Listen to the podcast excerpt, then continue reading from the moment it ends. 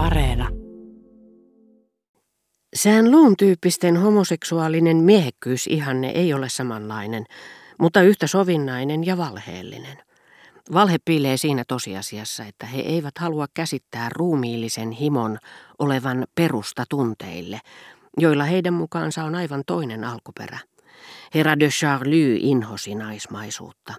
Sään luu ihailee nuorukaisten rohkeutta, ratsuväen hyökkäysten hurmaa, miesten välisten ystävyyssuhteiden älyllistä ja moraalista jaloutta ja täydellistä puhtautta, kun ollaan valmiita uhraamaan oma henki toisen hyväksi.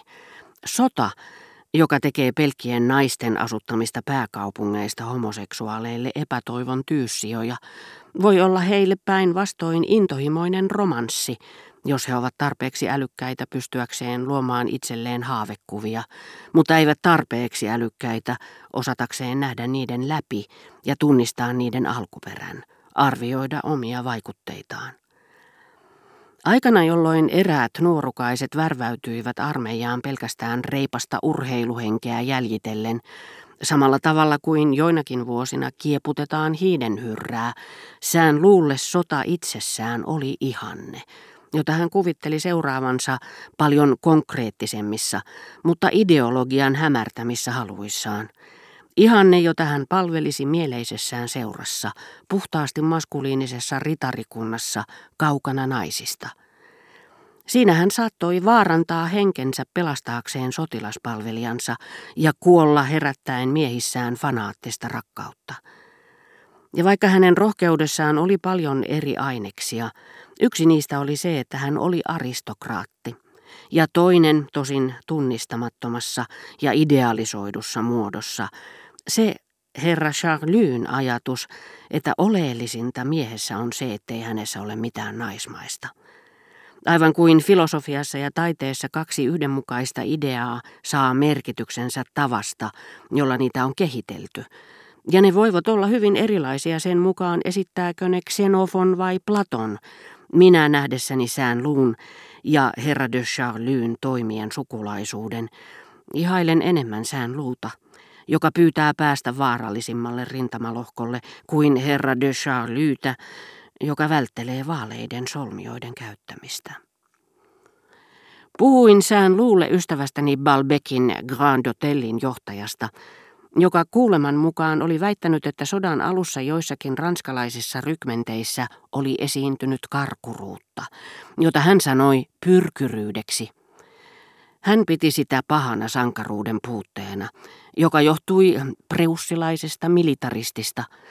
Jollain hetkellä hän oli jopa uskonut, että japanilaiset, saksalaiset ja kasakat nousisivat yhtä aikaa maihin Rivbellessä Balbekkia uhkaamaan, joten ei auttanut muu kuin evakuloida.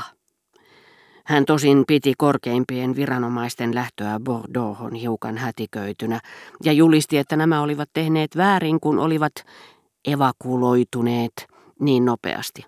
Tämä saksalaisvihaaja puhui naureskellen veljestään. Hän on taisteluhaudassa 25 metrin päässä sakemanneista, kunnes kävi ilmi, että hän itse oli saksalainen ja hänet pantiin keskitysleiriin. Balbekista muuten, muistatko hotellin entisen hissipojan? Sään Luu kysäisi minulta, kun olimme hyvästelemässä, ja hänen sävystään kuulsi, ettei hän oikein itse muistanut ja että hän toivoi minun antavan asiaan valaistusta. Hän on ilmoittautumassa vapaaehtoiseksi ja pyysi kirjeessään, että järjestäisin hänet ilmavoimiin. Hissipoika oli ilmeisesti kyllästynyt ajelemaan hissikorin vankina, eivätkä Grand Hotellin portaikon korkeudet enää riittäneet hänelle. Hän lähtisi hankkimaan kaluunansa muulla tavalla kuin portierina, sillä meidän kohtalomme ei aina ole sellainen kuin olemme luulleet. Minä puollan varmasti hänen hakemustaan, Sään Luu sanoi minulle. Sanoin juuri tänä aamuna Gilbertelle, että meillä ei ole koskaan liikaa lentokoneita. Niiden avulla saamme selvää siitä, mitä vihollinen valmistelee. Niillä siltä viedään hyökkäyksen ratkaiseva etu, mahdollisuus yllättää, ja paras armeija on pian ehkä se, jolla on parhaat silmät. Olin tavannut tämän hissipoikalentäjän juuri muutamaa päivää aikaisemmin. Hän oli puhunut minulle Balbekista, Ja koska olin utelias tietämään, mitä hän sanoisi sään luusta, minä johdattelin keskustelun herra de Charlyhyn ja kysyin pojalta, oliko totta se, mitä puhuttiin paronin kiinnostuksesta nuorukaisiin ja niin edelleen. Hissipoika vaikutti hämmästyneeltä. Hän ei tiennyt asiasta yhtään mitään. Sen sijaan hän otti puheeksi rikkaan nuoren miehen, sen joka eli rakastajattarensa ja kolmen miesystävänsä kanssa – mutta kun hän näytti sotkevan kaikki samaan syntisäkkiin, ja kun minä tiesin herra de Charlyn sanoneen minulle niin kuin muistetaan, Brichon kuullen, että juoru oli perätön, minä sanoin hissipojalle, että hän taisi erehtyä. Hän vastasi epäilyksiini mitä varmimmilla vakuutteluilla. Nuoren miehen ystävättären tehtävänä oli houkutella nuorukaisia luokseen, ja sitten he kaikki nauttivat yhdessä. Näin siis herra de Charlie, alan miehistä pätevin, oli erehtynyt tykkänään. Niin osittainen, salainen ja arvaamaton totuus on. Pelätessään näyttävänsä porvarillisen ennakkoluuloiselta ja näkevänsä perversioita siellä, missä niitä ei ollut, hän ei ollut tullut ottaneeksi huomioon naisen osuutta viettelijänä. Se ystävä tärkävi luonani aika usein, hissipoika sanoi, mutta hän näki heti, kenen kanssa oli tekemisissä. Minähän kieltäydyin ehdottomasti, minä en sellaiseen sotkuun mukaan mene. Sanoin hänelle, että se oli minulle kerta kaikkiaan vastenmielistä. Ei siinä tarvita kuin yksi ihminen, joka lähtee juoruamaan ja heti juttua toistellaan, eikä työpaikkaa saa enää mistään. Nämä viimeiset perustelut heikensivät alkupuolen hyveellisiä lausuntoja, sillä nehän vihjasivat siihen, että hissipoika olisi antanut periksi, jos vaitiolo olisi ollut taattu. Niin oli ilmeisesti ollut sään luun tapauksessa. Ja luultavaa on, että jopa rikasta miestä, tämän rakastajatarta ja miesystäviä, oli yhtä lailla suosittu, sillä hissipoika viittasi moniin keskusteluihin, joita oli käynyt näiden kanssa hyvinkin eri aikoina, mitä tapahtunee harvoin, jos kieltäytyminen on noin ehdotonta. Rikkaan miehen rakastajatar esimerkiksi oli tullut tapaamaan hissipoikaa tutustuakseen pikkoloon, jonka kanssa hissipoika oli hyvin ystävällisissä väleissä. En usko, että te tunsitte häntä, te ette ollut täällä silloin. Victor oli hänen nimensä. Ja tietenkään, hissipoika lisäsi, ja hänen ilmeensä kertoi, että hän viittasi nyt hiukan salaisiin lakeihin, joita ei käynyt rikkominen.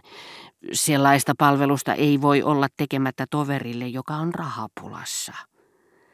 Mieleeni tuli kutsu, jonka rikkaan miehen aatelinen ystävä oli esittänyt minulle muutamaa päivää ennen lähtöäni Balbekista – mutta sillä ei varmastikaan ollut mitään tekemistä tämän asian kanssa, vaan se johtui pelkästä kohteliaisuudesta. No niin, onko François Rassukka onnistunut järjestämään vapautuksen siskonpojalleen?